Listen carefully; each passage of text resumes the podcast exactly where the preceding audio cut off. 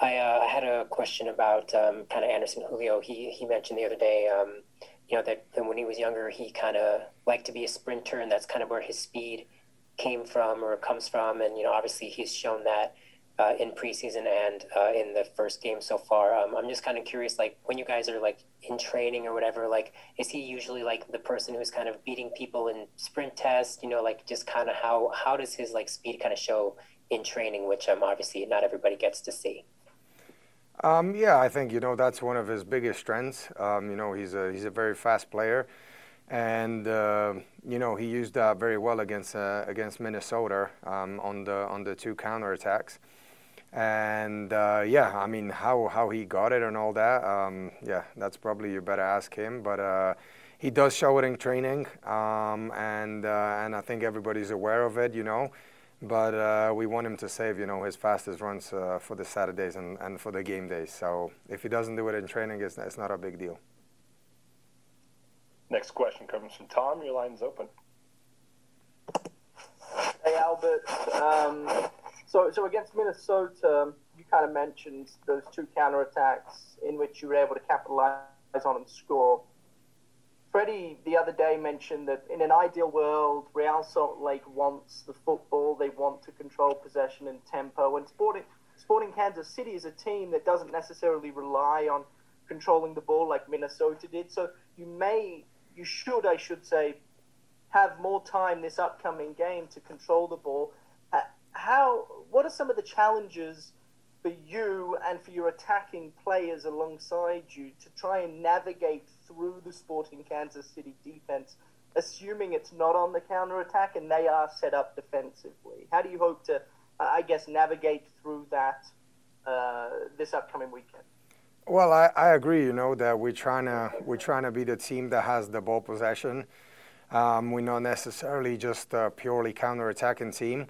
Then again, back to the Minnesota game, you know, it, it was a road game, and uh, the road games are, are much different than uh, than the games at home.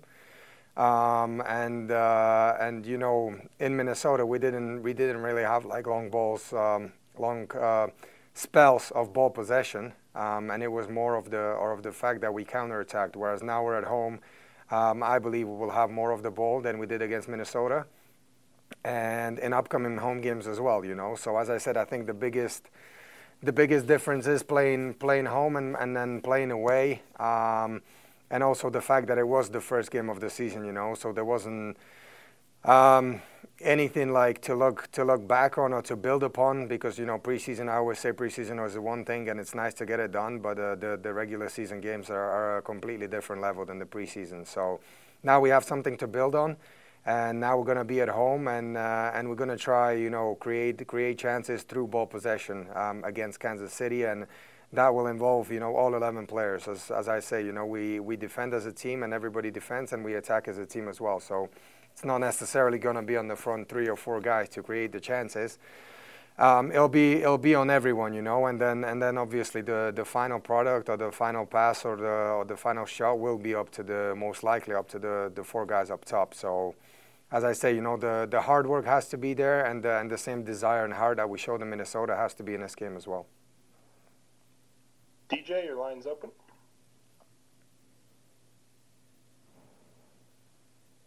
Uh, Albert, I'm curious, watching some of the Sporting Kansas City highlights, it looks like the two goals they've conceded this year have been there's some real quality right there. What do you see from them defensively? What makes them difficult to score on?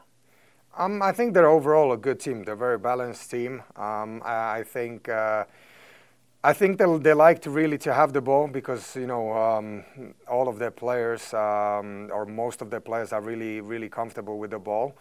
Um, so I'm pretty sure they will they will try to come here and, and, and also you know keep the ball and uh, and not just purely play uh, counter-attacking football. So it should be it should be a good game. And from what I remember, every time we played Kansas City in previous seasons, it was always uh, it was always a, a, good game. So you know that's what we're expecting. We're expecting. Uh, a tough game. We're not we're not you know up in the clouds right now because we we won the first uh, game of the season. Um, but you know we are aware of the fact that we're at home and and you know it will be it will be on us. Uh, you know how the game goes. Alex, your line's open.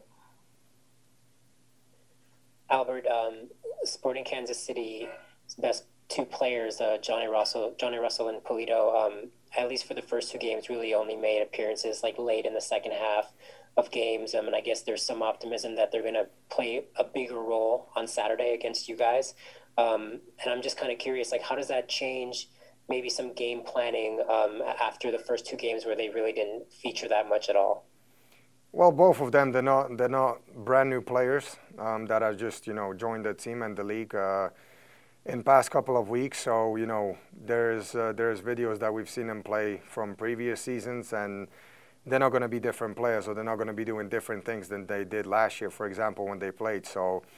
Um, uh, I mean, I'm not sure, but um, um, my guess would be that they picked up a, a knock um, in preseason, and that, that's the reason why they haven't started the first two games of the season. But um, yeah, for the rest, you know, we're, we prepared whether this guy starts up top uh, or another one or the third choice or whoever, you know. So it, it doesn't necessarily change the game plan for us um, depending on if they start this guy up top or this guy on the wing. So we, we have a plan and also they have their identity that, they, how they're trying to play and then don't change the way they don't change the way they want to play if if this guy is out or this guy is injured. You know, they they have this style and, and that's what they do, and it just they rotate the players. So it's not really it's not really a big issue for us uh, who's going to start uh, for them.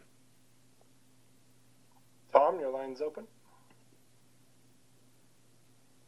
Albert, uh, well, congratulations on being named a captain. I don't think I've had the opportunity to tell you that. My, my question is, is reasonably simple. In, in your opinion, what, what makes a good captain? Well, thank you, first of all. And, uh, you know, what makes a good captain, I think uh, there's, uh, there's different types of uh, captains out there in, in our game. Um, you know, uh, some are more vocal. Um, some, um, some, you know, just uh, just know how to get the other players going. Some improve other players and, and their performances. And, you know, there could be, there's a thousand reasons how uh, how a captain can lead. And uh, and I said uh, before the Minnesota game, you know, I'm probably not one of the most vocal guys um, on the field, um, but you know, there's there's different ways that, that I try and impact the game and and lead other players and and make sure that everybody's having a good game. You know, it's not necessarily a one or two man game. Um, you know, you need 11 players to, to play at the highest level possible in order to, to succeed in a game. So, if, uh, if, if my role will be to make sure that everybody is uh, is doing their job on the field, then uh, then I'm prepared to do that, you know. But as I said, you know, I have uh, I have different um, qualities of how to how to lead and how to get the other players going than uh, than just being vocal and talking and, and shouting. Last question comes from Alex. Your line's open. Albert, SKC's keeper is like is really young. I think he's around 19 or 20. Um, you know, around the same age as, as Ochoa is. Um, you know, kind of going into a game where um, maybe a team knows that the opposing keeper is a little bit on the younger side, a little bit less experienced. As an attacking player, is that something that is kind of on your mind in terms of like how you guys can take advantage of that situation? Um um, I don't know. It could be for, for some players. Um, I mean, I didn't know that the guy is 18 or 19. Um, but you know, if, if we look at it look at it that way, then that means that uh, that Kansas City can look at Ochoa the same way, um, which I don't think. You know, uh, nowadays I don't think age age matters that much because more and more you see 18, 19 year olds playing playing regularly and not not just um, as a keeper, but um, you know all over the field, all positions and that's that's the way that the the game is going. You know, um, the young players get a get an opportunity a lot lot sooner than probably it was the case. Uh, I don't know, 10, 15 years ago. So. That's that's just how it is, and and you know we every game we go into we're trying to test the keeper as soon as we can. You know, uh, it kind of sets uh, sets a tone if you if you have the first shot in a game, or uh, you know if you're on the front foot right away and you're creating chances. You know, where it kind of sets the tempo for the game and it lets the opposition know that you know that we're here and, and, and we're ready right from the start. So um, I don't think it matters how old is the keeper. You know, we're always trying uh, try and uh, get in the, the final third of the field and, and have shots and, and score goals as, as soon as we can.